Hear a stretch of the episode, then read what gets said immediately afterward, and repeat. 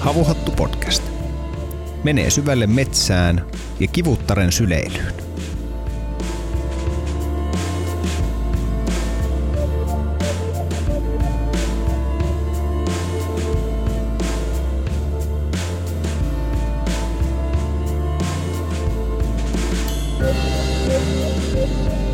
Terve Otto. Terve, terve Joonas. Ilmoja taas pidelly. Kyllä, meillä on täällä tämmönen lokakuinen syysmyrsky helmikuun lopussa. Tuossa aamupäivällä, kun katteli vähän tota meininkiä tuolla Kalasataman päässä, että tulee vettä niin kuin joka suunnasta, ilmansuunnasta suorastaan ja tuulee ihan valtavasti, että mitenköhän me tänne päästään. Ää, tuuli itse asiassa ei ollut se ongelma. On ollut nimittäin paljon pahempiakin puhureita välillä. Mutta ongelma oli se, että vettä on keskimäärin noin metri enemmän kuin tavallisesti. Ne kuulijat, jotka seuraavat meitä Facebookissa, ovat ehkä nähneet muutamia kuvia tältä meidän ö, nauhoitusmökin laiturilta. Ja normaalisti sitä laiturilta on tosiaan sellainen hyvä harppaus, jos veneeseen meinaa astua. Tällä kertaa meidän veneemme on parkkeerattu laiturin päälle. Juuri näin. Tai jos seuraatte meitä Instagramissa, niin voitte käydä vilkaisemassa tuon kuvan, mikä äskettäin otettiin. Eli voi sanoa, että aika poikkeukselliset ajat täällä, täällä Vartiosaarissa, mutta tässä toisaalta on semmoinen meidän podcastin luonteelle sopiva ää, näkökulma tämä Vartiosaarissa nauhoittaminen, koska nyt kun tässä muutama vuosi on mennyt, niin aika monenlaisissa olosuhteissa ollaan täällä oltu. Kovilla pakkasilla, ää, polttavalla helteellä, vesisateessa, lumisateessa, ää, jopa kerran ollut niin, että on ollut sellainen pölyävä myrsky täällä. Eli, eli kyllä Vartiosaari näyttää sen luonnon syklisen luonteen aika konkreettisella tavalla. Kyllä, täällä jälleen kerran elementtiä armoilla on, on oltava ja, ja jotenkin vaan pärjältävä menemään. Joo, mökissä kuitenkin on mukava tunnelma ja kuten ehkä tuolta kuulette, saattaa vähän kuulua tänne mökkiinkin tällaista tuulen huminaa, mutta varmastikin sieltä tuo meidän takkatulen rätinän erotatte, kuten jokaisessa jaksossa, jota nauhoitetaan. Näiden sääkuulumisten lisäksi meillä on vähän toisenlaista tiedotusasiaa tässä tähän alkuun myös. Olemme saaneet mitä mainioimman yhteistyökumppanin. Näin on. Eli me ollaan nyt löydetty uusi, voin sanoa, että todella upea yhteistyökumppani. Nyt oikeasti on löytynyt sellainen taho, joka vastaa oikeastaan täsmälleen sitä, mistä me ollaan itse kiinnostuneita, mistä me puhutaan paljon näissä jaksoissa. Ja myöskin siinä on ehkä tämmöinen niin kuin eettinen ulottuvuus, eli millaisena me halutaan esimerkiksi Suomen metsät nähdä, tai kenties muutenkin pohjoisen pallonpuoliskon metsät tulevaisuudessa. Kyllä. Tähän asti, jos olet ollut suomala- tavallinen suomalainen metsänomistaja, ja sä olet halunnut saada rahaa irti siitä metsästä, niin päätehakkuun lisäksi sun vaihtoehdot on lopulta olleet aika vähissä. Jos, jos olet taitava, niin sä olet voinut, voinut jo, jo lähteä mukaan jatkuvan kasvatuksen periaatteeseen tai, tai tunnet oikeita ihmisiä, joilla on riittävä tietotahto siihen, mutta metsästä voi saada tuloja myös ö, muilla tavoilla. Ja yhteistyökumppanimme Kääpä Biotechin agrometsäosasto on kehittänyt tähän suorastaan nerokkaan ratkaisun. Täsmälleen, eli äh, Kääpä Biotechin asiantuntijat voi tulla, esimerkiksi jos sulla on koivikkoa, niin istuttamaan sinne tällaisia pakuriympejä, jotka aikanaan tuottavat pakurikääpää sinne äh, puiden äh, kylkiin. Pakurin kerääminen on varmasti tämänkin podcastin kuulijoille monelle tuttu juttu. Niitähän löytyy, löytyy tällaisissa vanhim, vanhemmanpuoleisissa koivikoissa, jotka on tietynlaisessa metsämaassa, niin niistä sitä pakuria saattaa löytää. Mutta tähän asti pakurituotanto on ollut oikeastaan tämän niin kuin keräilytoiminnan varassa. Ja Kääpä Biotech on löytänyt nerokkaan tavan, miten, miten tätä pakuria pystyy kasvattamaan omassa metsässään. Eli he valmistavat pakurista, pakurikäävässä tällaisia pakuriympejä, jotka ovat ikään kuin, niin kuin pakurin siemeniä, joita sitten niin kuin porataan sinne koivun kylkeen, ja tähän yhteen koivuun voi laittaa useamman tällaisen ympin, ja yhdestä koivusta voi saada jopa useammankin sadon. Ja kun se koivu alkaa olla kiertonsa päät- päätepisteessä, niin siitä voi sen jälkeen tehdä polttopuuta ja polttaa kaminassaan tai tulisiassaan ihan normaaliin tapaan. Näin on, ja niin kuin sanoit tuosta, että ne pakuriympit voi, voi sinne porata, niin sen voi tehdä myös siis äh, itsekin, jos, jos se itselle paremmin sopii. Ja Kääpä Biotech on tosiaan sitoutunut ostamaan sitten tämän pakurisadon, ja tällä hetkellä he äh, viljelevät pakuria, äh, oliko muistaakseni peräti sadalla hehtaarilla ympäri Suomea, ja tuossa muutaman vuoden päästä sitten on aika moiset pakurisadot siellä, ja varmaan heillä vietetään sadonkorjuujuhlia sitten, päästään, päästään käyttämään tätä ää, heidän itse ostamaansa pakuria sitten tuotteisiin. Tulevissa jaksoissa tulemme pureutumaan tarkemmin tähän Biotechin toimintaan yleensäkin ja, ja myös, myöskin tähän ö, kääpäasiaan. Mutta Kääpä Biotechilla on myös muutakin liiketoimintaa kuin pelkästään tämä agrometsän alla toimiva käävän viljely. Jep, eli tosiaan he tekevät tällaisia eri sienilajeista tämmöisiä tinktuuroja, joita voi sitten käyttää ihan arjessaan, eli kuuluisia lääkinnällisistä vaikutuksista tunnettuja sienilajikkeita. Yli kymmentä eri sienilajia he kasvattaa tuolla Karjalohjalla farmillaan, ja Ja tosiaan näitä uutteita itsekin käyttäneenä, niin voin sanoa, että kyllä erinomaisia tuotteita. Eli voin hyvin lämpimästi suositella, ja itse esimerkiksi käytän tätä pakuriuutetta ihan, jos se nyt päivittää, niin useamman kerran viikossa ihan sellaisenaan. Mm-hmm. Eli tulevissa jaksoissa tullaan paneutumaan eri näkökulmiin liittyen tähän yhteistyöhön, ja kenties myöskin ihan laskeskellaan vähän, että mitä se juuri sinun koivikkosi voisi tuottaa, ja jos sinulla arvon kuulija on tuollaista koivikkoa ja haluaisit aloittaa yhteistyötä heidän kanssaan, niin voit mennä tuonne verkkosivuille double-u double-u double-u piste agrometsä piste fi tai double-u double-u double-u piste kaapahealth piste com ja lukea sieltä lisää. Oletko sinut ollut terveenä viime aikoina? No en ole.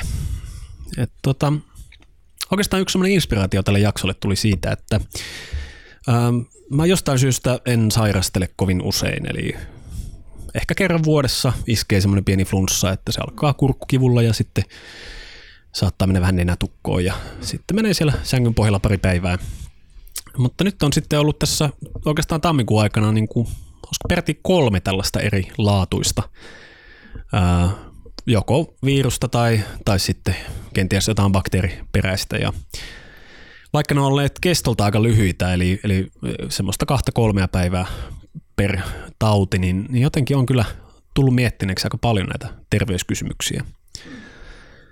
Mites sä, Joonas, ootko saanut pitää terveytesi näinä viikkoina? No ihan kohtuullisen hyvin, kyllä sellaista pientä Pientä tuota syysflunssaa näin, näin keskitalvella on, on tässä ollut, ollut, mutta ei onneksi mitään sen, sen niinku dramaattisempaa.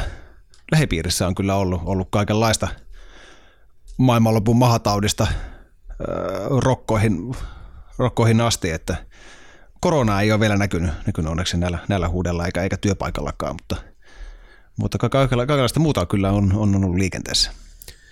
Kyllä, saman huomion on itsekin tehnyt, eli, eli kyllä se vähän niin kuin tuntuu olevan poikkeus ne, jotka on kyenneet olemaan terveenä. Paljon on selvästi erilaisia pöpöjä liikenteessä.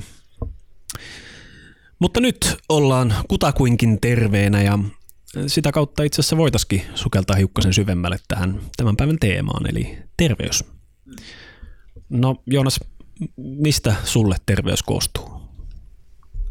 Niin, sehän on hirvittävän hyvä kysymys. Pitkään minä ajattelin, että terveys on sitä, kun ei ole sairas. Mm. Terveys on sairauksien puutetta. Mutta ehkä, ehkä nykyään ajattelen terveydestä vähän kokonaisvaltaisemmin. Et se on, jos minun pitäisi jotenkin määritellä terveys, niin terveys on, on niin kuin tasapainoa. Mm. Se, se ei ole minkään puutetta, eikä, eikä se ole minkään niin kuin, eikä mitään ole siellä ylettömästi, vaan, vaan asiat on tasapainossa. Mm-hmm. Pystyisitkö tähän määritelmään? Ilman muuta.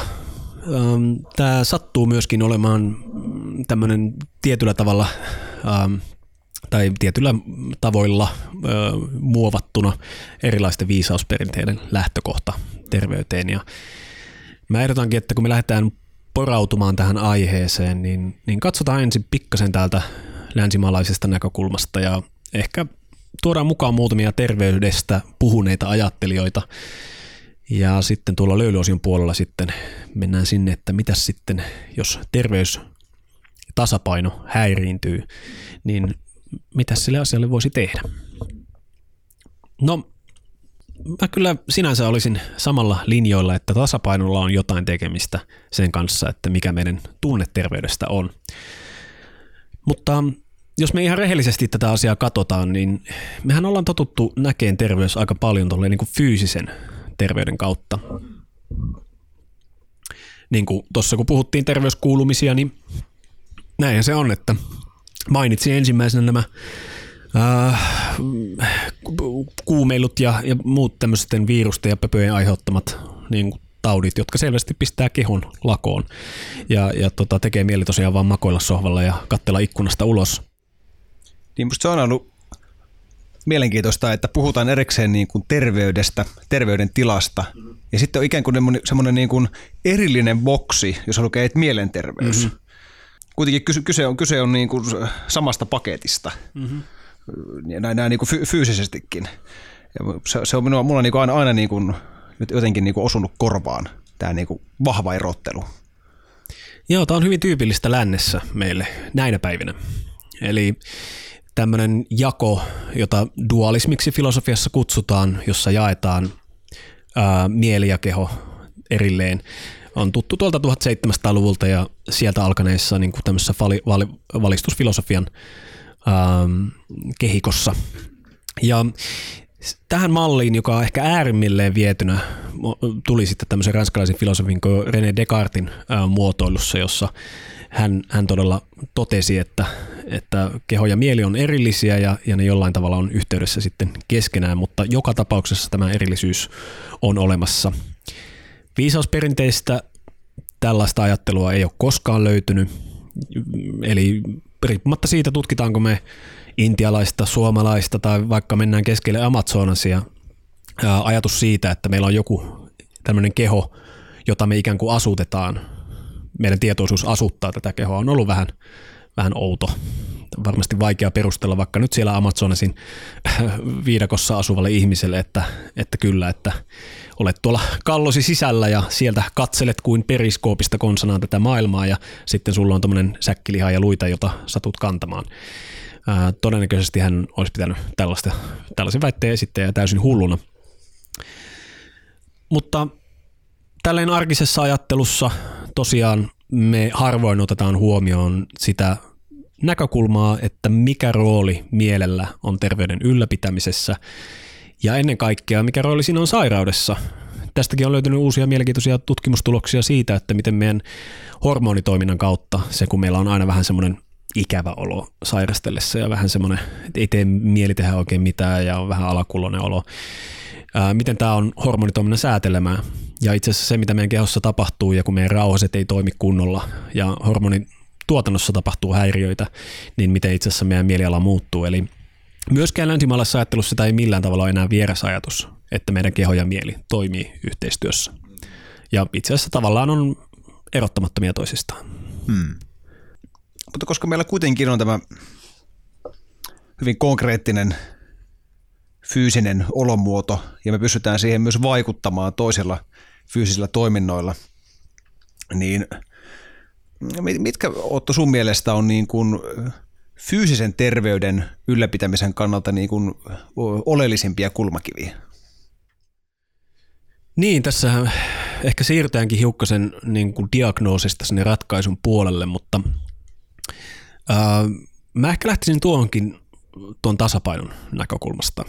Eli ää, ongelmahan tuntuu olevan vähän se, että ää, kun me sairastutaan, meillä on joko liikaa jotain tai liian vähän. Ää, jos otetaan nyt tältä mielen puolelta esimerkki, niin, niin ylikuormitus vaikka töissä tai ä, ihmissuhteissa tai missä vaan ä, psykologisissa prosesseissa saattaa johtaa siihen, että on ylikireä, tulee särkyjä, selkäsärkyjä, niin kuin nivelsärkyjä, vatsan häiriöitä ja muuta tällaista. Ja taas sitten, jos on hiukkasen alivirittynyt, eli ä, käytännössä makoilee sängyn pohjalla ja ei oikein jaksa tehdä mitään, niin saattaa iskeä vaikkapa masennus tai tai tietenkin se, mitä että tapahtuu, kun ei liiku, niin keholle ja sen prosesseille, niin se vähän niin kuin synnyttää tällaisen noidankehän, mikä sitten alkaa ruokkia itseään. Eli näiden välissä on olemassa jotain sellaista, jota me voitaisiin kutsua tasapainoksi. Ja varmaankin, ja varmaankin yksi semmoinen juttu, mistä voi lähteä liikenteeseen, on vähän tutkia tätä tasapainoa tarkemmin ja mitä se käytännössä oikein tarkoittaa. Tällä aamulla, kun katselin tuota internetin ihmemaata, niin Yleisradion sivuilla oli tämmöinen artikkeli, jossa, jossa sattumoisin puhuttiin, tuota, puhuttiin terveydestä. Ja siinä oli näkökulmana, puhuttiin tuostaan tuota seitsemäntoistasadan luvun tällaista terveysoppaasta, joka oli suomen kielellä kirjoitettu. Ja siinä niin kuin mainittiin, tämä oli tämmöinen niin kuin kotilääkäriopas, kotilääkärikirja. Ja siellä niin kuin nostettiin, nostettiin niin kuin neljä, neljä niin kuin asiaa, että jos, jos niiden, niiden niin kuin tasapaino säilyy, niin, niin tämän lääkärikirjan mukaan ihminen pysyy terveenä. Ja siinä oli ähm, tarpeettoman valvomisen välttäminen, eli uni, äh, kohtuullinen ruokavalio, eli ei saa mässätä tai riutua nälässä, käveleminen, eli liikunta, ja mikä se neljäs nyt? Ah, positiivinen ajattelu, että ei, ei, ei tuota, äh, murehdi liikoja. Ja kyllä tässä minun mielestä ollaan, ollaan niin kuin oikeilla vesillä. Vai mitä olet mieltä? No ilman muuta. Tässä me ollaan tekemisissä ihan perusasioiden kanssa. Miten ihminen on liikkunut ja ollut ja vaikuttanut ympäristönsä kanssa niin kauan kuin ihmisiä on ollut tällä planeetalla. Ja kun me löydetään tuommoisia kymmeniä tuhansia vuosia vanhoja ää, luurankoja, niin voidaan päätellä siellä, mitä nämä on syönyt nämä, nämä ihmiset ja, ja kenties millaisia kulumia missä. Eli voidaan päätellä jotain liikkumisesta ja mm. näin. Siitä positiivisesta elämäasenteesta ei siitä mitään voi valitettavasti päätellä, mutta sen kaiken perusteella, miten voidaan sanoa ihmisten tutkimuksesta, on se, että meidät on luotu aika tämmöiseksi aktiiviseksi olennoksi. Ja mikä taas mahdollistaa sen, että me voidaan olla aktiivisia, on se, että meidän elimistön prosessit toimii. Jos jokin näistä keskeisistä, vaikkapa tämän taustalla olevista prosesseista häiriintyy, vaikkapa sulla tulee jalkavamma, niin tulee kävely vaikeaksi, tai jos sulla tulee vatsahaavoja, närästää, Ää, tai, tai jos, jos tulee joku mielen häiriö, niin, niin tota, vaikea pitää positiivista elämänasennetta. Ja yksi sellainen käsite, mikä liittyy sekä tähän tasapainon ajatukseen, että sitten myös näihin prosessien niin kuin optimaaliseen toimintaan, on ää, homeostaasi. Ootko, Joonas, kuullut tällaista termiä aikaisemmin? No mä olin kuullut tämän aikaisemmin, mutta, mutta tota, en missään nimessä ollut, ollut, ollut perehtynyt tähän, tähän tuota, käsitteeseen sen tarkemmin. Kertoisitko, mistä on kyse? No, homeostaasilla viitataan oikeastaan koko meidän olemuksen, niin kaikilla tasoilla meidän olemuksen luontaista hakeutumista tasapainoon. Eli ihan lähtien sieltä meidän solujen tasosta, ää, nämä meidän kaikki prosessit pyrkii hakemaan siihen optimiin. Tavallaan ylläpitää semmoisen niin kuin optimaalisen tavan olla vaikutuksessa ympäristöön. Ja se, mitä me ei monesti oteta huomioon, varsinkin silloin, kun ollaan kipeitä ja maataan sängyn puolella, ah, kehoni, miksi petit minut ja näin, on se, että tämä meidän elimistö on ihan käsittämättömän monimutkainen. Se on niin monimutkainen, että meillä on itse asiassa vaikeuksia selittää sitä pelkästään niin kuin fysiologisilla ää, selityksillä. Eli ää, on tosi vaikea saada kokonaiskuvaa meidän olemuksen toiminnasta sillä, että y- ynnää vaan kaikki meidän solut. Siinä tavallaan sä et saa sitä kehikkoa rakennettua sillä. Kyllä, ja edelleenkin modernissa lääketieteessä on, on niin kuin paljon sellaisia käytäntöjä, jotka on ihan jatkuvassa, jotka on niin kuin yleisessä käytössä ilman, että tiede pystyy selittämään, miksi ne oikeasti toimii. No, ilman muuta joo, ja tähän varmasti äh, syvennytään tarkemmin, kun puhutaan placebosta myöhemmin. Mm-hmm. Äh, ja tämmöinen niin sanotusti reduktiivinen lähestymistapa on länsimaalaiselle lääketieteelle hirveän äh, niin kuin olemuksellisesti tärkeää, mm-hmm. ja se lähtee sieltä valistusajan ajattelijoista ja Descartesin jaosta. Ja tavallaan me ajatellaan, että jos on ensin jaettu kahtia, niin sitten voidaan jakaa meidän kehon loputtomasti pienempiä pienempiä osasiin. Ja sanottakoon, tästä on valtavasti hyötyä. Länsimaalaisen lääketieteen voittokulku vaikkapa kirurgian osalla on sitä, että todella katsotaan kehoa osien mukaan. Ja kun tehdään leikkaus esimerkiksi, niin on tosi tärkeää tietää, mitkä osat vaikuttaa mihinkin, jotta se voidaan tehdä onnistuneesti. Ja tämä on häkellyttävää, mitä kaikkea me voidaan nykyään lääketieteen avulla tehdä. Oletko muuten Otto koskaan ollut leikkauksessa? En ole. Itse asiassa mä oon säästynyt leikkauksilta elämässäni. Muutenkin sairaalakäynnit on ollut aika vähässä toistaiseksi ainakin. Aivan. Itse olen kyllä saanut nauttia modernin kirurgian helmistä ja, ja kyllä luultavimmin tai mun retkeilyharrastus ei onnistuisi näinkään hyvin, niin kuin se nykyään onnistuu ilman, ilman modernia lääketiedettä. Et rikoin polveni sen verran pahasti, että mm. kyllä kaksikymmentäviisi kilon rinkan kanssa rakkakiviikossa voisi olla vähän erilainen meininki kuin nykyään. Mm-hmm. Niin, ilman muuta. Öö, me saadaan kaikki olla kiitollisia niistä saavutuksista, mitä on tästä näkökulmasta käsin onnistuttu tekemään. Eli, eli onhan se hienoa, että vaikeissakin tilanteissa lähes niin kuin kuoleman porteilta voidaan pelastaa vielä ihmisiä. Ehkä aikana, jolloin sanotaanko muut lääketieteen systeemit ja traditionaaliset lääketieteen systeemit, niillä ei välttämättä olisi ollut sellaisia avuja. Erityisesti myös teknologian avustuksella. Eli se on kieltämättä huikeeta. Ähm, mutta palatakseni tuohon homeostaasiin, niin se homeostaasi itsessään on esimerkki siitä, että se sokea kohta, mikä länsimaalaisella lääketieteellä on, on se meidän elimistön loputtoman viisauden ja itsekorjautuvinen prosessien tunnistaminen. Eli jos mä haluaisin verrata tätä homeostaasin toteutumista tai vaikkapa sitä meidän elimistön monimutkaisuutta, niin lähimmäksi varmaan tulee tämmöinen Mandelbrotin matemaattinen sarja, joka luo tämmöisiä fraktaaleja loputtomasti. Se voit ottaa jonkun ihmiskehon kohdan ja alkaa tutkimaan sitä, ja sitä aukeaa uusia, uusia, uusia näkökulmia. Eli se monimutkaisuus on asia, mikä häkellyttää mua vuodesta toiseen, varsinkin kun itse on tekemisissä myöskin niin kuin leipätyöni puolesta tämän asian kanssa. Mutta miten, Joonas, sä oot myöskin koulutettu hieroja, ja olet tehnyt aika paljon näitä niin kuin hieronta ää, töitä elämässäsi. Juurikin tällä hetkellä hieron niskojeni, koska ne ovat kipeät siitä, kun olen nukkunut sohvalla viimeisen, viimeisen kuukauden ja huutavan lapsen vuoksi. Joo, joo, ja tekniikat on kunnossa edelleen. Niin, jos me lähdetään tarkastelemaan vaikkapa tätä homeostaasia ää, ihan tämmöisen niin kuin fyysisten kiputilojen kautta, niin olettaisin, että se varmaan on aika paljon esimerkiksi selkiä hieronnut, ihmisten selkiä. Mm, kyllä. Niin, niin millaisen käsityksen sä oot saanut siitä, että vaikkapa miten selkä toimii sellaisessa tilanteessa, jossa ihminen kokee kipua? Tosi vaikea kysymys.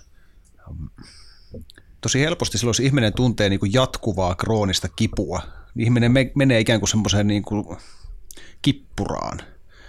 Se, sulla on joku tietty, tietty niin kuin jumi tai pinne tuolla selkärangassa, niin mitä tapahtuu on se, että ne läheiset lihakset menee, menee ikään kuin suojakramppiin. Että ne suojelee sit sitä niin kuin, äm, pinteessä olevaa kohtaa. Mutta pahimmillaan se saattaa aiheuttaa vaan niin kuin lisää, lisää kipua. Sitten sä huomaat olevan semmoisessa käppyrässä koko ukko. Hmm. tai akka, jos sitä lähdetään niin kuin hoitamaan hieronnan keinoin, niin tässä on oikeastaan niin kuin kaksi puolta, niin kuin mitä hieronnassa tehdään. Siinä kun fyysisesti muovataan niitä lihaksia, yritetään niin kuin rentouttaa sitä, mutta se, mikä, mikä mä niin kuin huomasin, mikä on oikeastaan kaikkein tärkeintä siinä, kun hoidetaan ihmistä kosketuksen kautta, on niin kuin se kosketuksen laatu. Et jos se, sen huomaa tosi helposti, kun hänkin sitä hommaa tekee, että et niin kuin luottaako se ihminen suhun. Et jos se ihminen luottaa siihen sun kosketukseen, ja sä huomaat, että, että niin kuin, kun aika kuluu ja jatkat sitä koskettamista, niin se koko ihmisen, niin kuin, se koko ihmisen olemus alkaa pikkuhiljaa niin kuin päästämään irti. Ja parhaimmillaan se ihminen, ihminen on niin kuin koko olemukseltaan löysä sen, sen niin kuin hieronnan jälkeen. Se tarkoittaa sitä, että tämä niin kuin koko kehon pinnetila on, on niin kuin laukeamassa. Eikä sun välttämättä tarvi hieroa sitä kipeätä kohtaa ollenkaan, vaan sä autat vaan sitä ihmistä niin kuin sen kosketuksen kautta rentoutumaan. Mutta tuossa kun mainitsit tuon niin kuin tasapainon, niin äh, keho on todellakin niin kuin tosi jännittävä organismi. Esimerkiksi tulee tuosta selästä mieleen semmoinen esimerkki, että jos sulla on vaikka skolioosi. Skoliosihan tulee siitä, että sulla on niin kamma siirtymä tai, tai joku ongelma tietyssä kohtaa selkärankaa. Eli siihen se selkäranka lähtee taittumaan yhteen suuntaan. Niin keho on ovela ja se tekee vastaavanlaisen mutkan toiseen suuntaan, joko ylempänä tai alempana, vähän riippuen missä kohtaa sitä rankaa on. Ja se tekee tämmöisen S-mutkan, jotta se niin kuin pystysuora ö, tukiranka pysyisi niin kuin balanssissa. Että se ei, ei niin kuin horjuttaisi sitä niin kuin tasapainoa. Eli tavallaan niin kuin tekemällä voi tällä, että sillä on tasapainoa viemällä sitä rankaa niin kuin entistä enemmän solmuun. Tuo on huikea esimerkki, koska tuo jos jokin kertoo siitä, että se homeostaasi to- toteutuu myöskin sellaisessa tilanteessa, missä me lähtökohtaisesti ajateltaisiin, että sairaus on jo iskenyt. Eli tässä tapauksessa selkäsairaus.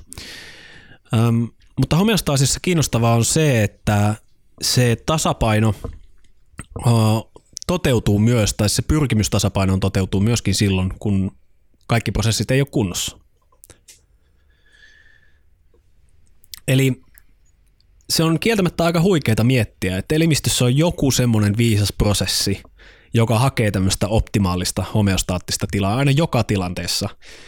Ja se, mikä sitä taustalla ajaa, niin tässä me tullaan siihen, että riippuen siitä, miten me nähdään maailma, niin me valitaan se ajava tekijä. Ja jos vaikkapa länsimaalaisen lääketieteen tutkijalta kysyttäisiin, niin selviytyminen on se, mikä ajaa sitä. Eli homeostaasi on tehty antamaan meille mahdollisimman hyvät äh, keinot selviytyä siinä ympäristössä, missä me eletään. Onko homeostaasi jonkinlaista niin kuin adaptiivisuutta? Kyllä. Ja jos me mietitään, että miten homeostaasi ihmiselle on kehittynyt, niin jos me katsotaan tämmöistä kasvavaa lasta, niin käytännössä lapsen kasvu on jatkuvaa tämmöistä homeostaattista säätöprosessia. Eli siksi lapsi on helposti ailahtelevainen sekä tähän liian aktiiviseen että liian vähän aktiiviseen puoleen, koska se hakee sitä tasapainoa. Se on vielä kehittyvä systeemi. Ja periaatteessa ideaalitilanteessa, jos sanotaan, että meillä on terve aikuinen, niin voidaan me antaa yksi sellainen määritelmä, että silloin nämä puolet on tasapainossa ja ne ei heittele liikaa. Eli vallitsee tämmöinen tietty harmonian tila elimistössä. Mutta tätäkin näkökulmaa voidaan kritisoida ja yksi semmoinen ajattelija, joka on ehkä itsellä vaikuttanut varsinkin tuolla filosofian opiskeluaikana tosi paljon siihen, että miten, miten ymmärrän terveyden ja erityisesti terveydenhoidon, on tämmöinen ranskalainen lääkäri ja tieteen filosofiko Georges Canguilhem. Ja niin, eikö, eikö hänestä ole linkki myös, myös tähän tuota, äh, taannoiseen äh, mielenkiinnon kohteeseesi, eli Foucault'hon? Kyllä, ilman muuta. Eli Canguilhem oli hiukkasen vanhempi kuin Foucault ja vaikutti samoissa piireissä. Ja siinä vaiheessa, kun Foucault oli äh, viimeistelemässä väitöskirjaansa, hän törmäsi näihin äh, Canguilhemin äh, ajatuksiin. Hänellä siis oli tämmöinen teos kuin normaali ja patologinen. Eli no, patologia, se on tämmöinen hiukkasen teknisempi termi, mutta se on siis tautioppi käytännössä suomeksi. Eli siinä tutkitaan siis tautien aiheuttajia ja, ja sitä, että miten meidän ö, elimistö vuorovaikuttaa näiden ö, aiheuttajien kanssa. Ö, mutta tämä Canguilhemin se keskeinen ajatus tässä teoksessa oli se, että normaali on, on ikään kuin oireeton tila. Me ei havaita sitä, kun tila on normaali. Eli ainoastaan tämmöinen patologinen tila, se, se vetää meidän huomion puoleensa. Mm-hmm. Tähän liittyy yksi semmoinen, semmoinen tota, kulunut sananlasku, että terveellä on loputon määrä toiveita, sairaala ainoastaan yksi. Kyllä, nimenomaan. Eli se palauttaa meidät siihen tilaan, missä meidän nämä ihan normaalit elintoiminnot paljastuu meille. Eli koska se on sairaana, näiden normaalien elintoimintojen hyödyntäminen on riistetty meiltä. Mm-hmm. Ja tämä Canguilhem oli tosi kriittinen tällaista mekanistista tapaa hahmottaa ihminen kohtaa. Eli, eli se oli tosi muodikasta siihen aikaan, tuossa sanon kaksikymmentä-kolmekymmentäluvulla, niin no, tieteessä tehtiin paljon edistysaskeleita ja löydettiin paljon ihmiskehosta uusia näkökulmia ja päästiin myöskin lääketieteessä hyödyntämään näitä teknisiä edistysaskeleita. Hmm. Ja, ja hän ei siis uskonut, että ihmiset voidaan jakaa osiinsa. Hän oli aluksi aika kriittinen tällaista näkemystä kohtaan, mutta myöhemmin itse kääntyi siihen, eli tämmöinen kuin vitalismi.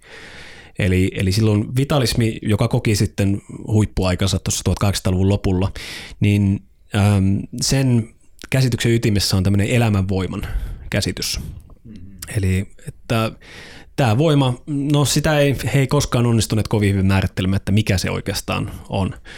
Mutta käytännössä se syntyi kri, äh, kritiikiksi tätä silloin niin kuin muodikkaaksi noussutta mekanistista ajattelutapaa kohtaan. Ja, ja tota, se, mikä mun mielestä on vitalismissa äh, huomionarvosta on se, että sen kannattajat oli sitä mieltä, että sitä voi tutkia tieteellisesti. Eli se ei sinänsä ollut mikään uskonnollinen suuntaus tai tämmöinen mystiseen henkiparannukseen liittyvä, joita siis toki myöskin oli siihen aikaan paljon liikkeellä. Mm-hmm.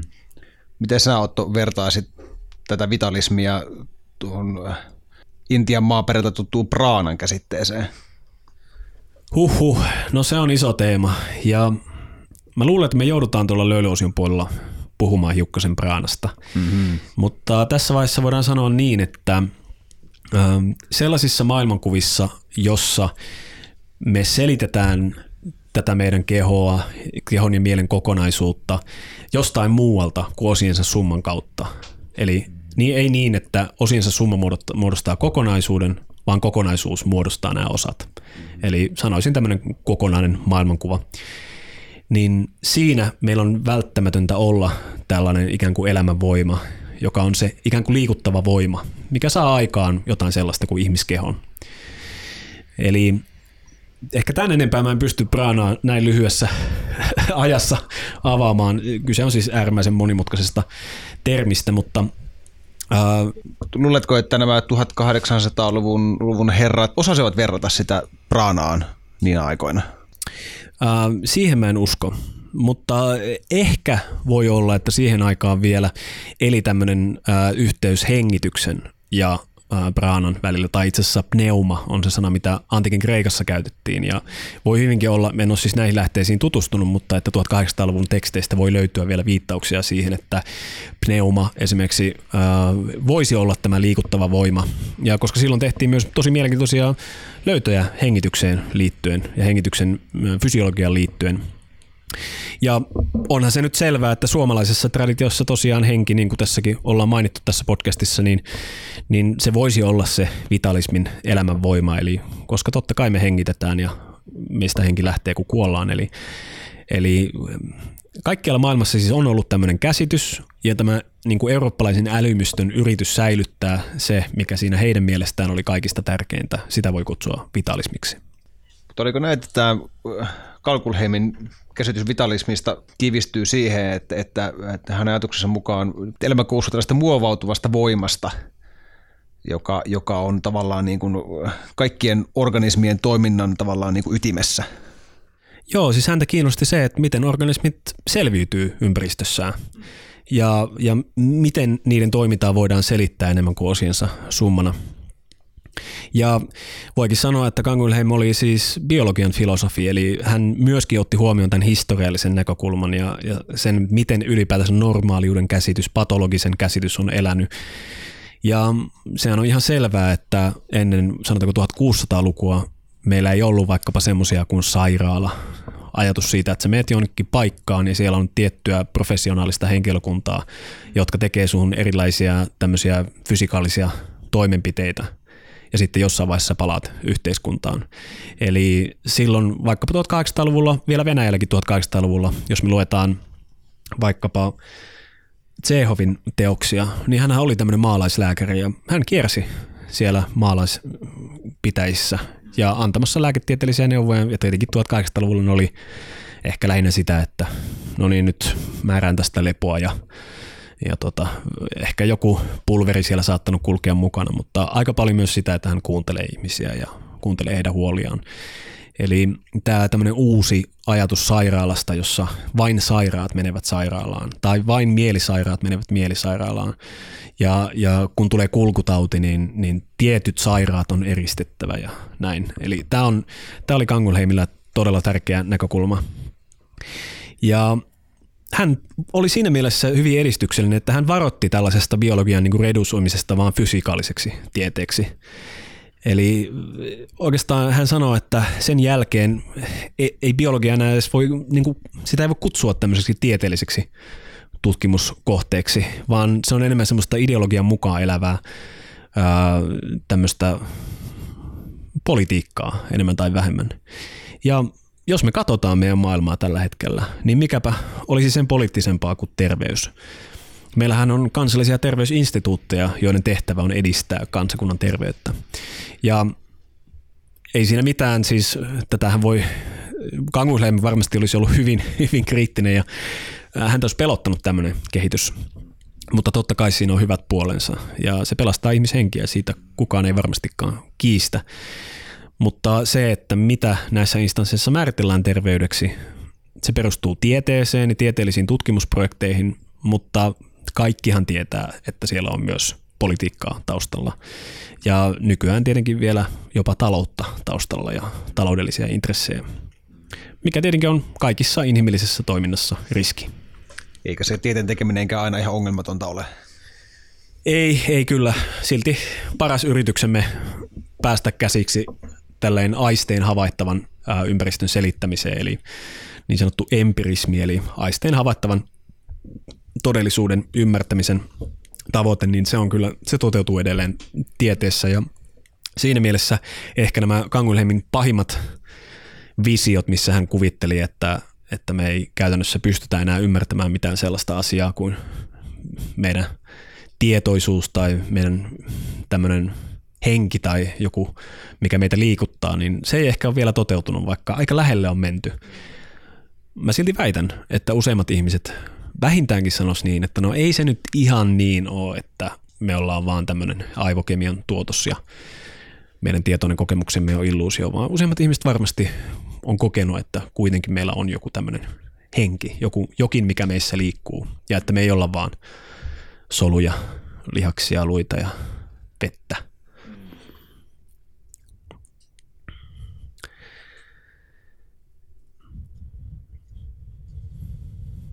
Mutta yksi semmoinen oivallus, mikä ehkä itselle tässä Canguilhemia lukiessa tuli, on se, että ei se, että me ollaan sairastuttu, tarkoita sitä, että se homeostaattinen tila olisi poistunut. Se on, meidän elimistö edelleen yrittää löytää keinonsa selviytyä tässä maailmassa. Ja täytyy sanoa, että kun olin kipeänä tuossa vuodenvaihteessa ja siivosin vanhaa kämppää kuumeessa, koska se oli välttämätön siinä viikonloppuna saada siivottua, niin, niin silloin kyllä tunsi sen, että no nyt on välttämätöntä puristaa vielä tästä sairaudesta huolimatta tämä yksi tunti, kunnes pääsen lepäämään tonne, tonne kotisohvalle. Ja siinä todella tuntuu, että se on vähän niin kuin tämmöistä selviytymistä. Että siinä oikeasti ollaan tekemissä sen kanssa, että, että mun pitäisi olla lepäämässä, mutta mun pitää vielä saada tämä juttu tehtyä.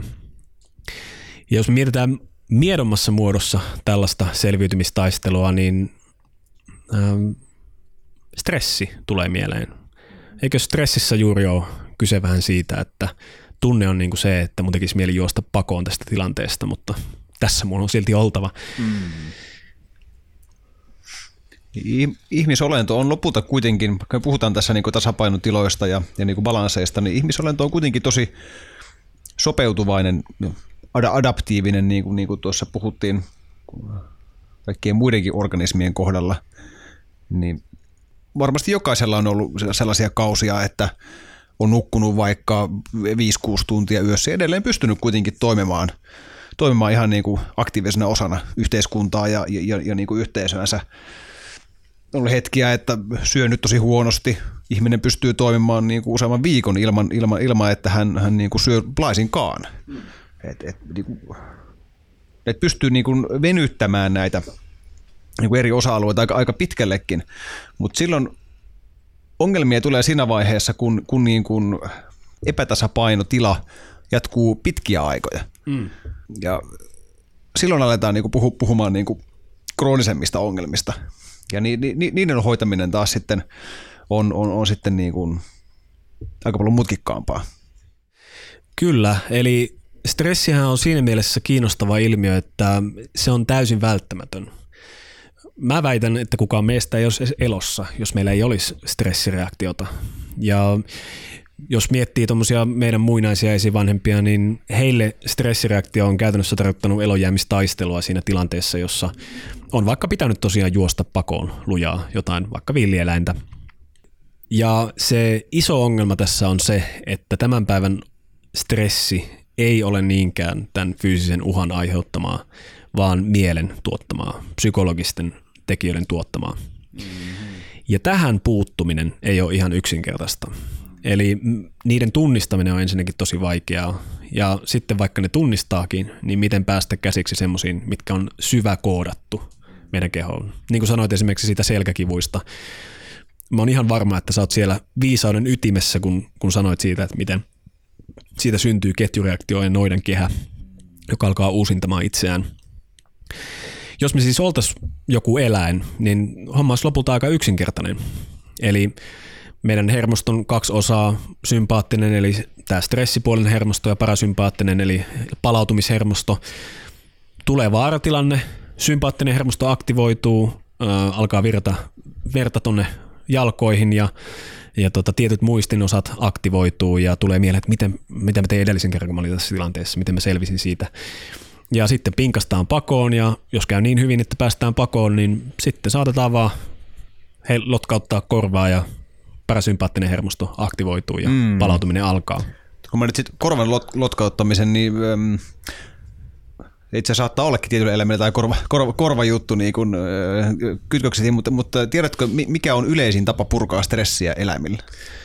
Äh, käsittääkseni se on se, että ne tärisee. Tärinä, kyllä. Joo, ja se onkin sinänsä kiehtovaa, että se semmoinen lyhytaikainen täräytys, minkä ne eläimet tekee, niin se on ikään kuin sisäinen viesti. Heidän keskustelukulttuurinsa on viritetty niin näissä, näissä elämissä, että ne pystyy sitä kautta kääntämään sitä, että onko aktiivinen, yliaktiivinen vai aliaktiivinen puoli enemmän hakemassa sitä tasapainoa. Ja me ihmiset ei kuitenkaan olla ihan näin yksinkertaisia. Eli tämmöinen Ähm, stressitutkija kuin Robert Sapolsky, josta pidän hyvin paljon. Hänellä on tämmöinen luento, joka aivan ilman muuta laitetaan muistiinpanoihin ja suosittelen kaikille tieteen ja komedian ystäville sen katsomaan. Tämmöinen kuin Why Zebras Don't Get Ulcers, eli miksi zebrat ei saa vatsahaavoja.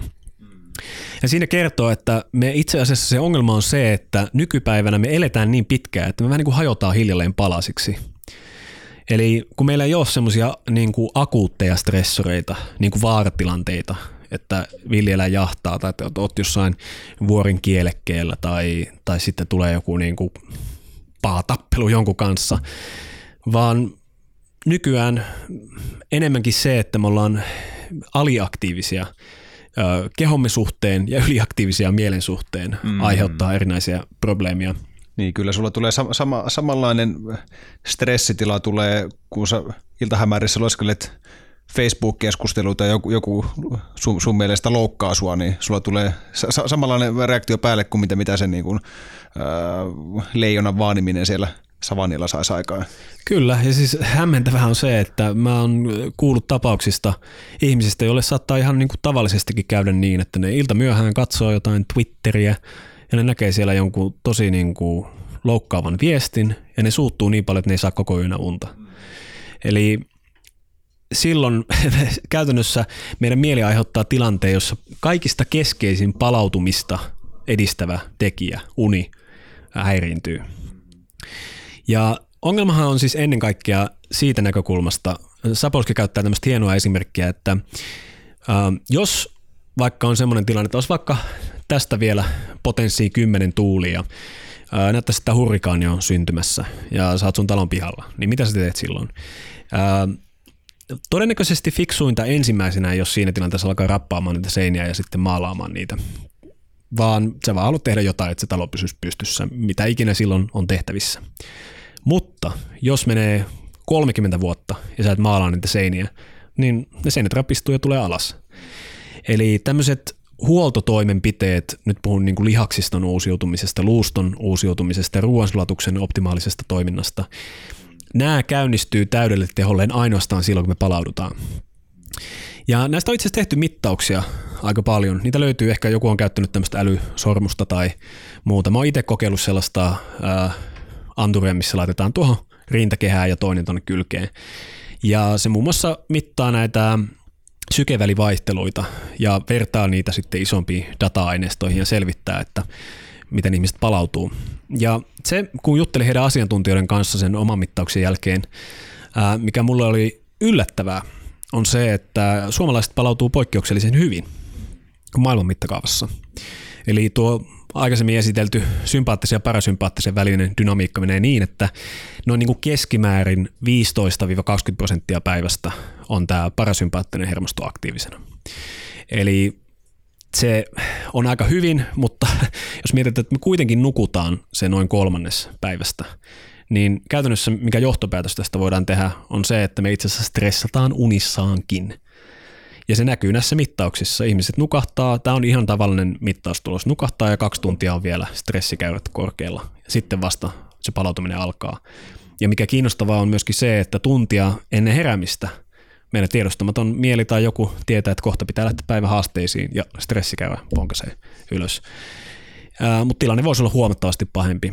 Eli tuollaisissa suurkaupungeissa saattaa olla, että se keskiarvo on noin viisi prosenttia tätä palauttavaa parasympaattisen hermoston toimintaa. Eli siellä on siis kymmeniä tuhansia, satoja tuhansia ihmisiä, jotka ei palaudu koskaan. Muistan silloin, kun olit mukana tässä tutkimuksessa ja äh, samalla metodilla mitattiin myös jotain, tuota, tämä nyt mainitsematta nimi kuitenkin, mutta tämmöistä suom- suomalaista tunnettua lavamuusikkoa. Ja näytät niitä käyriä mulle. mulle. Ne oli, se oli siis, hän, hän palautui ehkä noin niin kuin viiden minuutin ajan sen vuorokauden aikana. Ja muuten se oli niin kuin punaisella se mittari. Kyllä. Hänellä niin kuin siis päivässä toiseen. Joo, tosin hänen äh, ansiokseen sanottakoon se, että tässä blogipostauksessa, missä nämä esiteltiin, oli myös tämä päivä, jolloin hän sanoi istuneensa keinutuolissa ja syöden pullaa. Ja siellä oli kyllä ihan sitä palauttavaa osaa aika paljonkin päällä. Mutta tietenkin tuollaisella lavamuusikolla puhutaan ihan ääritilanteesta. Eli siinä käytännössä yhdistyy se, että sulla on kovat treenit, sä joudut antamaan itsestäsi paljon. Sen jälkeen ehkä hetken aikaa takahuoneessa, ehkä otat siinä jotain oluen tai jotain muuta alkoholia. Vedät sen keikan, sen jälkeen lähdet juhlimaan ystäviä ja bändin jäsenten kanssa, juhlit aamuun asti, nukut muutaman tunnin, sitten meet ehkä hotelliaameisille, syöt semmoisen niin kuin jättimäisen aterian. Ja ehkä, jos oot onnekas, niin siinä tilanteessa alkaa palautuminen. Mutta koska et todennäköisesti on nukkunut kovin hyvin, niin juot kolme neljä kuppia kahvia, mikä itse asiassa kiihdyttää jälleen tätä hermostoa ja sama mm. sykli alkaa uudestaan. Istut viisi tuntia autossa. Ja. Joo, juuri näin. Ähm, mutta tosiaan se, mikä tuossa Sapolskin luennossa on mun mielestä kiinnostavaa, on se, että tämä on muuttunut tosi nopeasti. Sata vuotta sitten kuoltiin oikeasti aika hämmentäviin juttuihin. Esim. Tuberkuloosiin, äh, synnytykseen. Ja ihan tavalliseen flunssaan saattoi kuolla. Ja varsinkin jos oltiin tämmöisessä poikkeusolosuhteessa, niin kuin ensimmäisen maailmansodan aikana miljoonia ihmisiä kuoli sen, jä- sen aikana ja sen jälkeen ihan tavalliseen flunssaan. Toki oli myös kulkutauteja, mutta myöskin semmoinen saattoi olla turmioksi. Mm-hmm. Kyllähän edelleenkin niin kuin influenssan äh, kuollontilastot on, on niin kuin siis aika korkeat. On, kyllä. Ja tässä tosin yliedustettuna on aina yli kuusikymmentäviisivuotiaat ihmiset, eli heillä alkaa olla jo se tilanne, että pahimmassa tapauksessa vielä, jos on niin kuin stressin kuluttama keho, niin se saattaa aiheuttaa vaikka sydänkohtauksen. Ja nämä nykyään yleisimmät kuolinsyyt, sydän- ja verisuonitaudit, äh, diabetes, Alzheimer, näissä kaikissa stressi on erittäin merkittävä tekijä. Jos mietitään sydän- ja verisuonitauteja, niin oikeastaan tarvii ymmärtää vaan vaikkapa yksinkertaisesti vessan tai putkiston toimintaa. Voit miettiä, että kun siellä sitä verta virtaa siellä meidän suonissa kolme neljäkymmentä vuotta vähän samalla tavalla kuin putkistossa virtaa vettä, niin se kuluttaa niitä seinämiä. Ja sinne seinämiin helposti jää rasvaa ja kalkkia ja muuta sellaista, ja ne tukkeutuu ne verisuonet, niin kuin nämä putketkin tukkeutuu. Ja jos sulla ei koskaan ole mahdollista palautua ja käynnistää myöskin niitä verenpuhdistusprosesseja, missä esimerkiksi se, kuinka paljon happea me saadaan sisään hengityksellä, näyttelee tosi merkittävää roolia.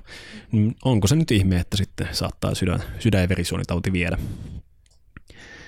Sama koskee aivoja. On huomattu unitutkimuksessa ihan viime vuosina, että itse asiassa silloin kun me nukutaan, niin asia, minkä luultiin pitkään olevan mahdotonta, eli että meidän aivoissa on tämmöistä niin sanottua immuneste-lymfakiertoa, löydettiin nämä tämmöiset kanavat, jossa siis käytännössä meidän aivot on vähän niin kuin pesukoneessa, kun me nukutaan. Eli kaikki plakki ja muu poistuu sieltä, ja kun me palaudutaan, niin tämä sama prosessi on myöskin käynnissä. Ja tässä suhteessa tämä suomen kielen sanonta, että joku on kusipää, ei välttämättä ole haettu, koska siellä joukossa on ureaa myös. Aivan. Eli voisi käyttää tällaista kohteellisesti kiertoilmaista, että tämän henkilön aivojen imukiertojärjestelmä ei ole kauhean toiminnallinen. No kyllä joo, jos haluaa olla tässä kohtelias. Mutta tosiaan se, että mieli aiheuttaa stressiä, Ää, ei luulisi olevan kenellekään mikään uutinen. Niin kuin me tiedetään, ne stressitekijät voi olla aika moninaisia. Se saattaa oikeasti olla joku kuormitus työelämässä tai ihmissuhdesotkut. Mutta niin kuin Ukko Kärkkäisen kanssa juteltiin, niin hänen tapauksessaan stressi esimerkiksi aiheutti traumaattiset lapsuuden kokemukset. Ja tämä Sapolskin luennossa hän mainitsee tämmöisen varhaisen stressitutkijan, tanskalainen Hans Selye, joka tutki itse asiassa hiiriä. Ja hänellä oli tämmöinen asetelma, missä hän kokeili jotain tällaista tiettyä lääkettä näihin äh, hiiriin, vai oliko laboratoriorottia, jompia kumpia. Ja äh, hän siellä tietenkin sekoili siellä omassa tutkimuksessaan, niin kuin siihen aikaan ei ollut hirveän standardoitua vielä tämä tutkimus, ja ne hi- hiiret juoksi siellä ympäriinsä. Ja, ja sitten hän huomasi, että hän antoi sitä lääkettä, ja ne, joille hän antoi, nämä hiiret, joille se antoi, Uh, ei ollut oikeastaan merkitystä, se ei tuottanut oikeastaan mitään. Mutta sitten hänellä oli tämmöinen, olisiko ollut peräti tämmöinen vapaapäivä siellä laboratoriossa ja hän antti, piti huolta niistä hiiristä ja antoi hyvää ruokaa ja silitteli ja näin. Ja sai idean, että pitäisikö nyt kokeilla antaa sitä lääkettä. Ja siinä tapauksessa tepsi. Ja hän alkoi tekemään lisää tutkimuksia ja huomasi, että itse asiassa tämä, mitä me nykyään tiedetään ja ymmärretään stressistä, niin, niin tämä teoria alkoi muodostua silloin. Ja hänellä oli semmoinen teoria, että mikä sitten aiheuttaa myöhemmin elämässään, kun tutki stressiä paljon, että mikä aiheuttaa näitä sairastumisia ja sairauksia sen stressin johdosta, on se, että stressi kuluttaa meidän kaikki ö, hormonivarastot tyhjiin, että niitä ei ole enää ja, ja se aiheuttaa tiettyjä ongelmia. Tässä hän oli tietenkin sataprosenttisen väärässä, tai no ei sataprosenttisen, mutta ei se ole ihan näin yksinkertaista. Sapolskyn vertauskuva on vähän niin kuin semmoinen, että jos sulla on stressi päällä koko ajan, niin se on vähän niin kuin sun armeija olisi koko ajan taistelussa. Ja jos sulla on se valtio, joka sen armeijan kulut maksaa, niin yhtäkkiä sä huomaat, että sulla ei olekaan rahaa sitten vaikkapa terveydenhoitoon tai koulutukseen tai teiden kunnossapitoon tai näin. Eli se hyökkäystila syö sen kaiken. Ja se on kohtuuttoman suuri panostus meidän elimistöltä, jos se on jatkuvaa. Mutta tiivistyksenä stressistä on ihan selvää, että stressille on paikkansa. Ja joskus on se tilanne, että meidän pitää saada sata prosenttia elimistön kapasiteetista käyttöön. Ja silloin stressi on mitä hyödyllisin reaktio. Mutta jos se jatkuu pitkään, meidän elimistön sisälle syntyy tämmöinen huono keskustelukulttuuri. Eli jo lähtien sieltä solujen tasolta, miten solut viestii keskenään, mutta ennen kaikkea tämä meidän hermoston toiminta. Öö, alkaa olla tosi kuluttavaa meidän keholle. Eli se homeostaasin, jatkuva homeostaasin tasapainon hakeminen on tosi kuluttavaa keholle, ja jossain vaiheessa kehon voimavarat on niin pahassa epätasapainossa, että tapahtuu joku virhe elimistössä. Ja tässä tapauksessa esimerkiksi se on saattanut olla se, että tulee joku virus, ja jos olisit jossain ää, metsäreissulla, olisit viettänyt joka päivä koko päivän metsässä ja, ja sitten vielä yöpynyt siellä pitkiä aikoja, palautunut, nautiskellut, kalastellut ja muuta, niin tämä virus ei tekisi sulle yhtään mitään. Mutta siinä tilanteessa, missä olet ää, tämmöisessä huonosti valaistussa betonikuutiossa viettänyt kaksitoista tuntia päivässä ja sen lisäksi sitten vielä käynyt jossain lepakkovuorella vetämässä kunnon sählytreenit siihen päälle, niin saattaa olla, että silloin se virus pääsee iskemään ja, ja tasapaino horjuu. Ja se on taas sitten elimistölle uusi haastava tilanne, missä sitä tasapainoa ää, luontaisesti elimistö lähtee hakemaan. Vaikka kyllä olen kyllä hyvä esimerkki sitä, että kyllä metsässäkin stressaaminen onnistuu kyllä vallan mainiosti, ja voin sanoa, että jos sä oot jollain viikon vaelluksella, milloin joka ikinen päivä on satanut vettä ja sulla on kartta kastunut ja mennyt hukkaan ja, ja kengät on koko ajan märät ja makuupussi tippuu lammikkoon ja, ja, ja karhu syö eväät ja kaveri menee hukkaan, niin kyllä siinäkin saastaa stressikäyrä alkaa nousemaan. Myönnettäköön, tämä ihan pitää paikkansa, mutta siinäkin tilanteessa mä huomaan, että sen stressin laatu on, on sitä luokkaa, että mun pitäisi nyt päästä täältä metsästä pois. Että potentiaalisesti, jos mä en pääse, niin tämä saattaa olla hengenvaarallinen tilanne. Ja silloin puhutaan tämmöistä lyhytkestoisesta stressistä. Ja mä uskon, että semmoisen kokeminen vähän väliä itse asiassa saattaa lisätä jopa meidän voimavaroja ja ylläpitää niitä. Jos taas mä asuisin metsässä ja joka päivä olisi tällaista ja niin kuin olisi todellista selviytymistaistelua vuodesta toiseen, niin mä en ainakaan tiedä, miten mun keho pystyisi lopulta ylläpitämään siinä homeostaasia. Tämä Alone-sarja, josta ollaan monta monta kertaa tässä tämän podcastin aikana puhuttu, ja mainitaan nyt vielä kerran, että jos ette ole vielä katsonut, niin suosittelen lämpimästi. Eli tämmöinen T V-sarja, jossa kymmenen osallistujaa lähtee yleensä tuonne Kanadan erämaahan, ja joka viimeisenä selviää, voittaa puoli miljoonaa dollaria ja saa kymmenen esinettä mukaansa. Ja siinä tosiaan näkee, että joillekin, jos menee vaikka sanotaanko kaksi viikkoa, ettei saa oikeastaan mitään ruokaa, niin mitä se elimistö alkaa tehdä? Millaisia erilaisia prosesseja käynnistyy sen elonjäämisen takaamiseksi? Eli monethan joutuvat lähteä sieltä sen takia, että on saattanut menettää kaksikymmentäviisi prosenttia painostaan sen aikana, kun on ollut siellä. Eli tämä on yksi tapa myöskin, miten elimistö hakee sitä homeostaasia, eli kaikki ylimääräiset rasvavarannot tulee käyttöön tällaisessa niin kuin aidossa selviytymistilanteessa. Kiinnostavaa tosin on se, että täällä kaupungissa stressatessa niin tuntuu tapahtuvan toinen puoli, eli silloin kun stressaa, niin saattaa syödä, snäkkäillä helpommin, kun ei nuku hyvin, niin silloin ei myöskään, tai silloin helpommin tulee rasva kertymään ja näin, eli tästäkin on hyvin mielenkiintoista tutkimusta, että miten ylipaino itse asiassa sen taustalla saattaa olla stressiä. Mm, koska se on myös kierre, se taas johtaa sitä, että sä et myöskään, myöskään ei huvita lähteä liikkumaan ja, ja siitä se tarpeeksi muuta kierrosta, niin tilanne voi olla jo vakava. Tämä stressi todellakin on niin kuin todella mielenkiintoinen aihe ja, ja emme suotta käyttäneet stressistä puhumiseen niin kuin näin suurta osaa tästä terveysjaksosta, koska olen sitä mieltä, että, että se on varmasti niin kuin suurin terveysongelma nyky, nykymaailmassa ja globaalisti. Mutta puhutaan ehkä stressistä vielä vähän lisää tuolla löylyosuudessa. Mutta ennen kuin siirrymme sinne, niin meillä on yksi mielenkiintoinen aspekti, mitä me haluttiin tähän vielä ottaa, ja se on placebo. Um, me puhuttiin aikaisemmin tuossa leikkaushoidoista, ja ehkä me voitaisiin lähestyä, lähestyä tätä placebo-asiaan asiaan vähän sillä, että länsimäinen lääketiedehän on, on tutkinut niin kuin hoitojen vaikuttavuutta placeboa vastaan. Placebo on itse kun on pidetty tällaisena neutraalina asiana, mikä ei tee yhtään mitään.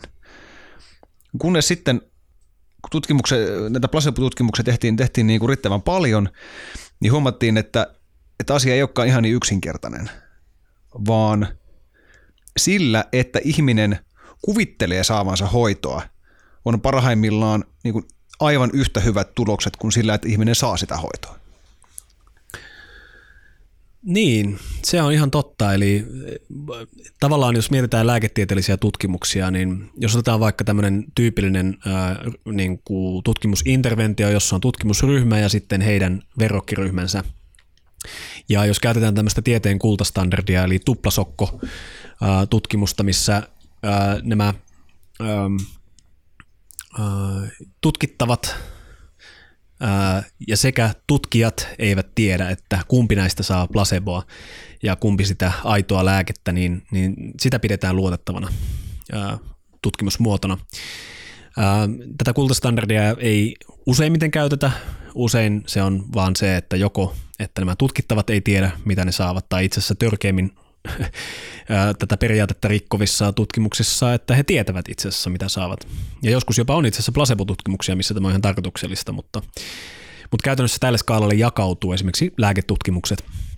Ja se on tosiaan kiehtovaa, että vaikkapa jotta sä voit saada lääkkeelle myyntiluvan, niin sun pitää osoittaa, että sen teho on suurempi kuin placebon, joka on siis käytännössä kalkki- tai sokeritabletti.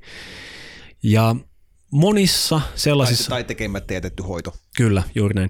Ja monissa sellaisissa lääkkeissä, mitä me käytetään joka päivä jotkut ja, ja useimmatkin meistä silloin tällöin, niin se teho on vain hiukan placeboa äh, korkeampi. Ja esimerkiksi aspiriini on tällainen. Äh, tunnen erään lääkärin, joka on sitä mieltä, että kaksi kolmasosaa aspiriinin vaikutuksesta on placeboa. Eli sä otat pillerin, niin sä lähetät sun elimistölle viestin, että tämä parantaa. Uh, hurjimmissa tapauksissahan on, ainakin sä Jonas taisit kertoa sellaisen tapauksen, missä oli jopa tehty leikkaushoito ja sitä kautta tutkittu placeboa. Mikäs tämä, muistaakseni mikä tämä tapaus oli? Taanoin oli tosi mielenkiintoinen placebo-dokumentti ähm, Yleisradiolla. Valitettavasti se enää ei ollut saatavilla, kun sitä yritin etsiä. Mutta kun yritin etsiä sitä, niin törmäsin moni, moniin muihin mielenkiintoisiin juttuihin. Esimerkiksi Suomessahan on tehty tällaista niin kuin lumeleikkaustutkimusta. Uh, kohdistuen tällaisiin polvien kierukan kulumisesta johtuvaan niin kuin polvioireiluun. Ja että kierukkaleikkauksia on tehty, tehty niin kuin tosi paljon, ja koska leikkaukset ovat tosi kalliita, niin yhteiskunnalla ja vakuutusyhtiöillä ja muilla on suuri intressi niin kuin yrittää toki vähentää niitä. Ja toki myös potilaan kannalta leikkauksen toipuminen on, on niin kuin siis haastavaa, ja leikkaukseen liikkuu, liittyy kaikenlaisia komplikaatioriskejä ja muita, joten sitä alettiin niin kuin tutkimaan.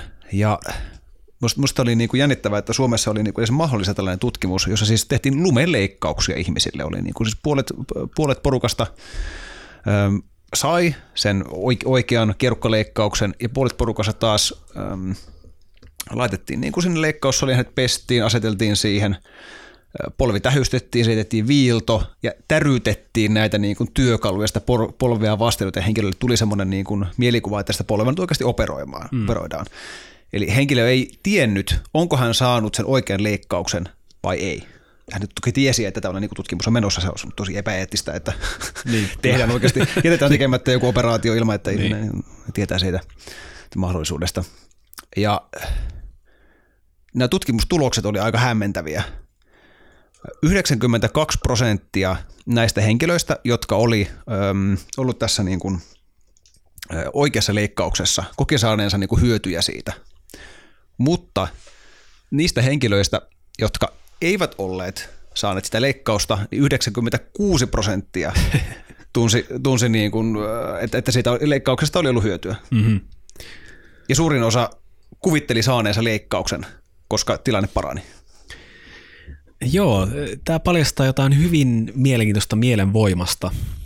Toki tätä samaa placebo-efektiä, tai onko se sitten placebo-efekti vai, vai voisiko sitä kutsua jopa mielenvoimaksi, käytetään hyödyksi sairaaloiden suunnittelussa. On huomattu muun muassa, että pelkästään kuva metsästä sen sun hoitohuoneen seinällä parantaa hoitotuloksia. Eli... Ähm, Se, että me kutsutaan tätä lumehoidoksi ja placebo-efektiksi, ikään kuin se ei olisi oikea efekti, itse asiassa kertoo hyvin paljon siitä, että millainen ideologia meillä on lääketieteessä. Eli meille ainoastaan äh, todistettavissa oleva parantuminen voi tapahtua niin kuin fyysisten prosessien kautta tällaisissa tapauksissa. Eli jos sulla on vaikka polvi kipeä, niin aika harva lääkäri sanoisi, että niin, no itse asiassa meidän pitäisi vähän puhua tästä asiasta, että miten onko stressiä ja miten menee kotona ja muuta. Ja itse asiassa tämä Sapolsky kertoo hauska jutun siitä, että silloin kun nämä ensimmäiset stressitutkimukset tehtiin, niin lääkärit vastusteli hirveästi, että ei, että pitääkö meidän oikeasti istuttaa se ihminen alas ja jutella sen kanssa, ja eikö mä nyt voi antaa vain jotain lääkettä. Kunnes ne huomasi, että näissä kaikissa tutkimuksissa, mitä stressin suhteen on tehty, niin nimenomaan se, että selvitetään sitä syytä, ei sitä oiretta, johtaa parempiin hoitotuloksiin. Ja selkäkivut on toinen esimerkki näistä.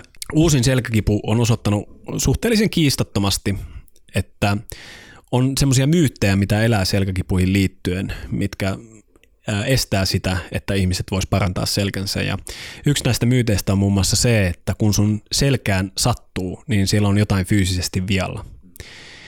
Se on, me ollaan niin selkeästi identifioidutaan tähän meidän fyysiseen kehoon kivun lähteenä, että silloin jos meidän selkään sattuu, niin ensimmäinen intuitiivinen ää, ajatus on se, että siellä on jotain vielä, joku palanen on väärin tai jotain sellaista. Kun taas usein, jos kuvataan selkeä, sieltä löytyy kaiken maailman rappeutumia, pullistumia sun muuta, ja ihminen ei oireile, niin se, joka oireilee selkä, saattaa näyttää ihan samalta. Eli tämä uusin tutkimus korostaa sitä, että se selkäkipu, vaikka se on hirvittävää, niin se ei johda pyörätuoliin tai kepeillä kävelyyn, ei tapa, ja sen lisäksi myöskin siinä on haluttu korostaa paljon sitä, että pahin virhe, mitä voit tehdä, on jäädä makoilemaan laakereille, eli siitä kivusta huolimatta pitäisi pystyä liikkumaan ja liikuttamaan sitä selkää, koska silloin, jos ei liiku, niin käy niin kuin esimerkiksi sille sun hierottavalle, että ihminen kypristyy tämmöiseen myttyyn ja se itsessään pahentaa sitä selkäkipua. Eli tässä myöskin on tärkeää tunnistaa semmoinen niin sanotusti placebo-vaikutus, minun mielestä se on se oikea vaikutus, että jos sä ajattelet ja käännät sun identiteettiä ei siihen suuntaan, että olen selkäkipuinen, olen selkäkipujen uhri, vai johonkin toiseen suuntaan, johon palataan pian. Sillä voi olla vaikutusta siihen, että miten sun elimistö lähettää niitä kipuviestejä, miten sun hermosto toimii ylipäätänsä. Liittyen vielä tähän placebon vaikutukseen ja lääketieteen asennoitumiseen siihen, musta on tosi, tosi hauska aina, miten kun esimerkiksi on tutkittu homeopatiaa, Ja, ja osa ihmistä selkeästi saa, saa hyötyä homeopaattisista hoidoista. Ei mennä sen tarkemmin siihen, siihen mitä kaikkea siihen vaikuttaa, mutta lääkärit, kun, kun he niin kuin selittävät, että miksi osa ihmistä on oikeasti saanut hyötyä tästä, niin he sanovat, että, että se johtuu siitä, että näillä homeopaattisilla hoitajilla on niin kuin empaattinen hoitoasenne. Mä mm. kuullut tämän vastauksen useammankin kerran. Mm-hmm. Jos niinku pelkästään empaattinen hoitoasenne voi auttaa ihmisiä paranemaan, niin miksi ihmeessä sitä ei oteta käyttöön niinku siis yleisemmässä lääketieteessä? Jos pelkästään sillä jo saadaan niinku hyviä tuloksia, niin mm-hmm. eikö, eikö se olisi niinku ensimmäinen asia, mihin niinku lääkärikoulutuksessa kannattaisi kiinnittää huomiota? Joo, ja kyllä siihen kiinnitetään. Se on osa sitä koulutusta, ja mun mielestä tämä tunnistetaan tämäkin näkökulma siihen. Mutta itse on valmis menemään niinkin pitkälle, että no mietitäänpä tämän näkökulman kautta, että jos siellä jossain Kyyjärvellä äh, sulla on se terveyskeskus, lähin terveyskeskus on kuudenkymmenen kilometrin päässä, mutta sun omassa kylässä on enkelihoitaja. Hän on hoitanut ihmisiä, jutellut heidän kanssaan niin kuin vaikkapa kolmekymmentä vuotta ja sulla on stressiä tai ahdistusta tai muuta ja sä menet juttelemaan sen ihmisen kanssa. Ja se ihminen kuuntelee sua, tarjoaa sulle ehkä jotain vinkkejä ja sitten tekee sen mikäli enkelihoidon sulle, mm. niin en mä ainakaan yhtään ihmettele, että sen jälkeen ahdistaa vähemmän. Mm-hmm. Että sehän on oikeastaan tätä, mitä Chekhov teki tuhatkahdeksansataaluvulla Venäjän maaseudulla, parantaja. Ja mun mielestä olisi tärkeää myöskin ottaa nämä ihmiset mukaan jollain tapaa tähän meidän terveydenhuollon kokonaisuuteen. Jos kerran on niin, että lääkärit on spesialisteja siinä, että tunnistamaan oireenkuvat ja antamaan oikean diagnoosin ja siihen sopivan hoidon, niin voisiko olla niin, että tämmöiset niin sanotut vaihtoehtohoitajat saattaisi kyetä ää, kuuntelemaan, ehkä koskettamaan ihmisiä niin kuin hierojen tapauksessa sillä tavalla, että me saataisiin myöskin sieltä hyötyjä mukaan. Mm-hmm. Kyllä. Ongelma tietenkin on se, että, että koska tieteellisesti ei voida todentaa näitä kaikkia hyötyä. Mä uskon, että jos tehtäisiin tämmöinen tutkimus, jossa on tutkimusryhmä ja kontrolliryhmä, niin ei välttämättä saataisi ihan niin hyviä tuloksia, että sen voisi sanoa, että se on tieteeseen perustuva. Mutta tämä mekanismin tunnistaminen itsessään voisi antaa mun mielestä avata semmoisen arvokkaan oven sinne, että voitaisiin myöskin ää, ikään kuin integroida meidän terveydenhuoltoon jollain tavalla näitä. Varsinkin, kun tosi monet ihmiset on kokeillut, sitä on tutkittu myöskin, ja, ja mä en muista niitä tarkkoja lukuja, mutta merkittävä osa ihmisistä kokee tosiaan saaneensa hyötyä näistä. Hmm. Ongelmalliseksihan tämä menee silloin, kun, kun tämän hoidon antajan motiivi ei ole, ei ole, ei ole niin kuin pelkästään siinä asiakkaan hoitamisessa, vaan toki se on hänelle myös liiketoimintaa, ja tätä voi käyttää todella pahasti myös väärin, mm-hmm. manipulaatisesti ja, ja, ja niin kuin muutenkin tuota, hoidolla voi olla täysin päinvastaisia seurauksia kuin, kuin, kuin mitä, mitä sillä, mihin, mihin apua haetaan. Tähän näkökulmaan taas liittyy viime vuosina tosi paljon tutkittu ilmiö nimeltään nocebo. Eli tässä se on niin kuin placebon paha velipuoli koska, tai sisarpuoli, koska siinä itse asiassa ne ongelmat aiheutuu siitä, mitä siellä hoidossa tapahtuu. Ehkä klassisin esimerkki voisi olla nyt joku fysioterapeutti tai personal trainer tai miksei hieroja, joka katsoo jonkun ihmisen vaikka selkää ja sanoo, että oi, tämä on kyllä pahin, mitä olen urani aikana nähnyt. Niin kas kummaa, kun alkaa sitä selkää särkemään entistä enemmän. Eli tämä nocebon riski on suuri, ja se saattaa myös olla suuri ihan siksi, että me ollaan, vaikkapa mietitään, että me mennään yleensä sairaalaan silloin, jos me ollaan tosi kipeitä, niin eikö sen instituution nimessä jo ole jotain pikkasen epäilyttävää. Ja tämä Sapolsky kertoo hauskaa esimerkin sellaisesta klinikasta, tämmöinen kardiologi, joka tutki sydänsairauksia, ja hänen piti vaihtaa tuolit aina kerran kuukaudessa, ja näin kuvankin sitä tuolista, ja muuten tuolit on ihan kunnossa, mutta kaksi osaa siellä oikeasti on kulunut niin kuin lähes puhki, eli käsinojat ja se tuolin etuosa. Eli ihmiset ihan siis todellakin istuu siinä tuolin reunalla ja hieroo sitä tuolia odottaessaan niitä kauheita uutisia siellä. Eli, eli tämä totta kai aiheuttaa stressiä, ja kas kummaa sen lisäksi, että sulla on sydänvaivoja, niin saattaa olla kohta vatsahaava tai ainakin pahimmat sydänvaivat. Eli, eli niin kuin tästä näkökulmasta, varsinkin tässä tapauksessa, niin tämä sydänlääkäri koki tärkeäksi, että pitää alkaa ymmärtämään tätä nocebon vaikutusta. Mä oon aina pitänyt tuosta suomen kielen vanhasta termistä, joka, joka on viitannut sairaaloihin, eli parantola. Kyllä, joo. Toivoisin, että nyt tässä sote-uudistuksessa otettaisiin tämä parantola-ajatus huomioon. Pidän tästä. No nyt, Joonas, me ollaan ikään kuin annettu diagnoosi tälle meidän äh, nykytilanteelle ja, ja sille, että mitä äh, terveyden puute saattaa olla ja miten meidän elimistö toimii tällaisessa tilanteessa, jossa meidän tasapaino järkkyy. Luonnollinen kysymys tästä on, että no mitä sille asialle sitten voi tehdä? Viisausperinteet ympäri maailman on käsitelleet tätä kysymystä, ja voi oikeastaan sanoa, että monissa näistä se on ihan siellä sen perinteen ytimessä. Miten elää hyvä elämä? Miten tehdä elämästä sellaista, että asiat on tasapainossa ja pystyy toimimaan myöskin optimaalisesti siinä ympäristössä, mihin on sattunut syntymään? Ja löylyosion puolella mä ehdotan, että mennään vähän syvemmälle siihen, että mistä ne sairaudet ihan oikeasti kumpuaa ja voidaanko me vaikuttaa siihen. Myöskin seikka, mistä haluaisin puhua, on sitten Itämeren suomalaisen tradition näkemykset tähän liittyen ja myöskin, että onko mahdollista loitsia itsemme terveeksi. Tähän liittyen seuraava askel, askel meillä on tuota, äh, saunan lämmitys. Äh, tänään on kyllä valtavan suuri tarve saada kivut kiukahan rakoon. Kyllä, eiköhän siis lähdetä kahlaamaan tuon vesimassan läpi ja, ja tuota, pistämään tulia. Ja kiitoksia teille, jotka jäätte tähän, ja palataan asiaan hetkisen kuluttua.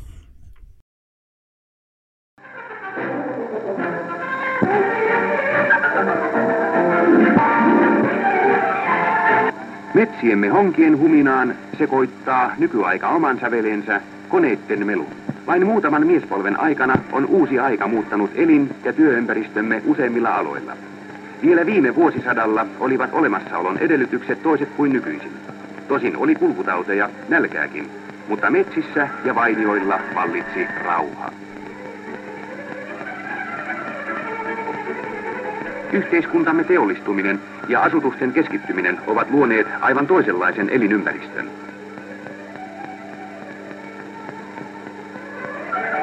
Sitä hallitsee tekniikka ja sen mukanaan tuoma kiireinen elämäntahti. Olemme yhtä mittaa tulossa tai menossa. Tuotamme enemmän, kulutamme enemmän. Elintaso on noussut, mutta ympäristökuvaamme liittyvät, ikävä kyllä, yhä lukuisampina myös tapaturmat ja ennestään tuntemattomat sairaudet. Terveyden vaarana ei enää ole ravinnon puute, vaan liialliset kaloriat ruumillisesti helpottuvissa töissä. Terveen liikunnan puute ja vapaa-ajan vieton yhä kasvavat probleemat. Teknillistyminen on tuonut mukanaan uusia terveydellisiä ongelmia.